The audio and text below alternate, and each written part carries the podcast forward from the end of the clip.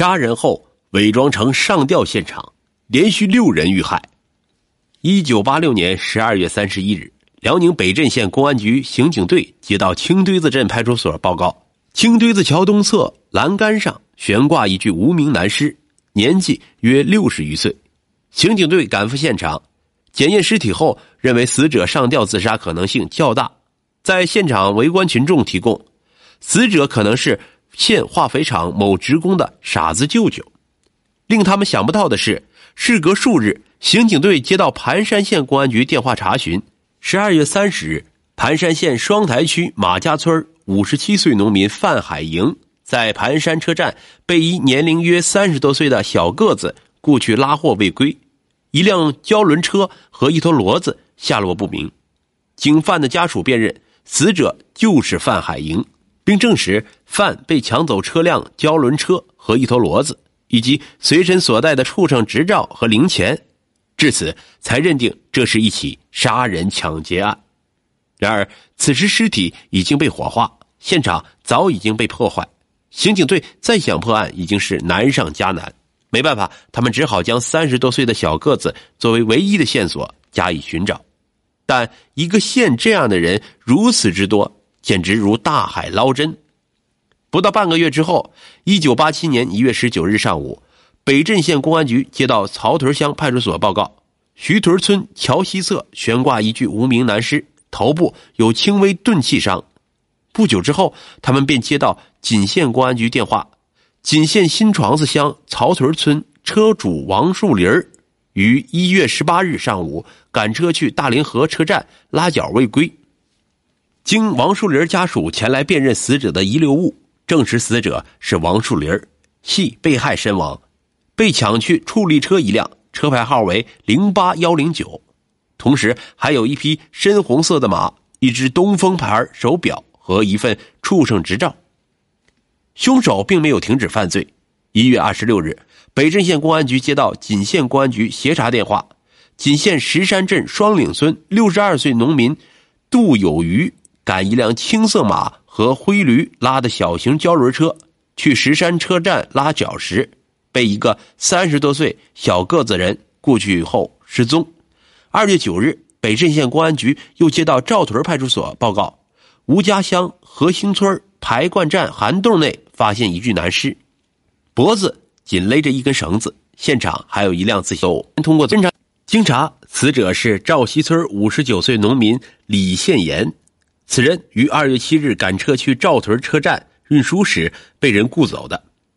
市县公安局刑侦人员同时到达现场进行勘查，他们发现死者头部有钝器打击伤，系窒息死亡。死者家属证实，死者的驴车、牲口执照、零钱均被抢走，而现场遗留的自行车是报案待查的二月六日晚西市饭店女服务员常某丢失的。很明显，这又是一起杀人抢劫案。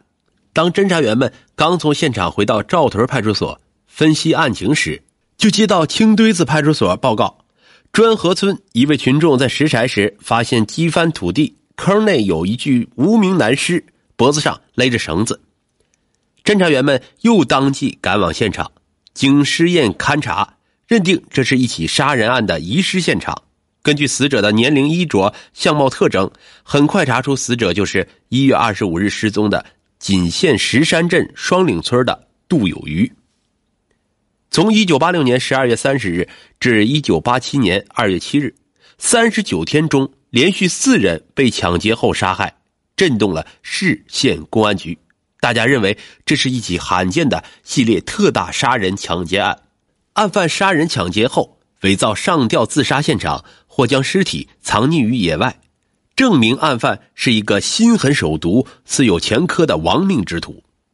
案犯杀人手段相同。四具尸体都出现在北镇县境内，说明案犯熟悉本地情况。此案如不及时侦破，将有更多人遇害。经研究决定，立即由市县公安局指导指挥，组成四十余人的“二幺零”专案组，分片包干，责任落实，全面破案。在之后的调查过程中，沟帮子逐渐形成了重点地区。原来，侦查员们根据现场勘查后调查的情况。对整个案件进行综合分析，一，据目击者提供，有两名死者都是先后被一个三十多岁小个子的人雇走后被害的。二，案犯多次出现在沟帮子，盗走自行车，东窜到盘山县，西窜到锦县，作案后又甩掉自行车，主要目标是抢劫胶轮车、牲畜。三，案犯采取以雇车为名，用绳索勒死赶车人，抢走车和畜生。并趁黑夜抛尸的作案手段相同，且熟悉地理环境。四，案犯四次杀人抢劫，均从车站雇车开始，每次作案后都从死者身上抢去牲畜执照和处理车证件，说明作案后为的是销赃。专案组作出布置：一，对高帮子所属乡镇村企事业单位调查走访；二，控制车站、旅店和牲畜市场。三，重点排查三十多岁小个子雇车人。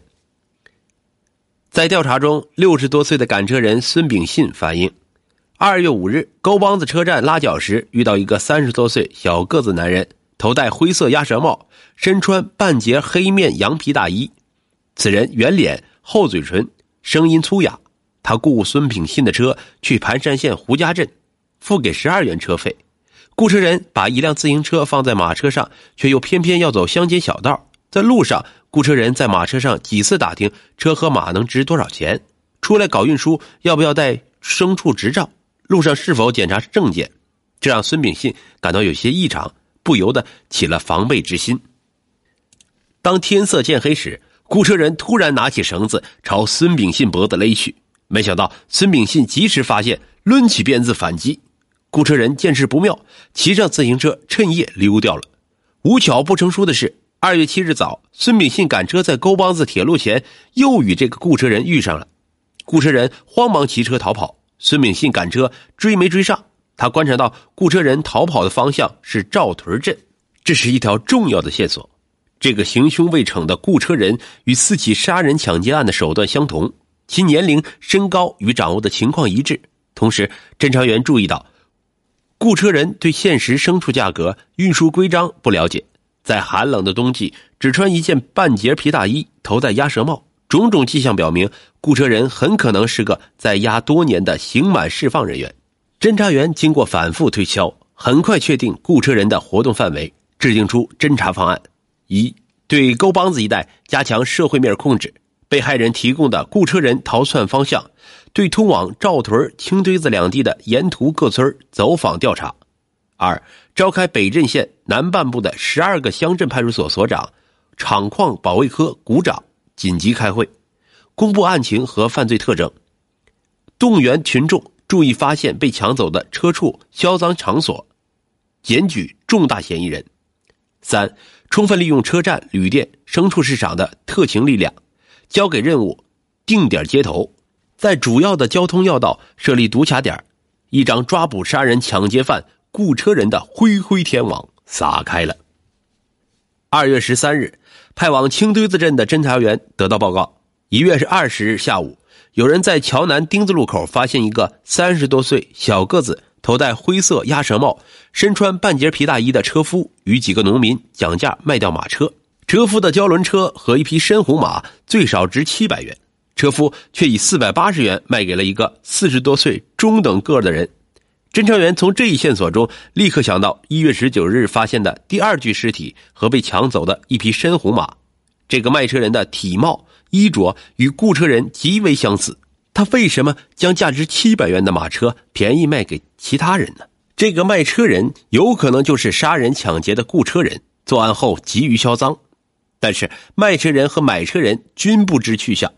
侦查员经过走访，得到另一个渺茫的线索。当时在卖车人周围有个六十多岁老头，也想买这台便宜车，却没买成。这个老头可能姓李，两年前从吴家乡迁到青堆子镇，不知具体落户地点。侦查员得估计此人知道卖车人或买车人的去向，于是决定立即查找姓李的老头。深夜。侦查员与青堆子镇派出所全体民警仔细查阅近两年从吴家乡迁来的准签证和各村户口卡，终于查到砖台村有一个叫李树珍的老头。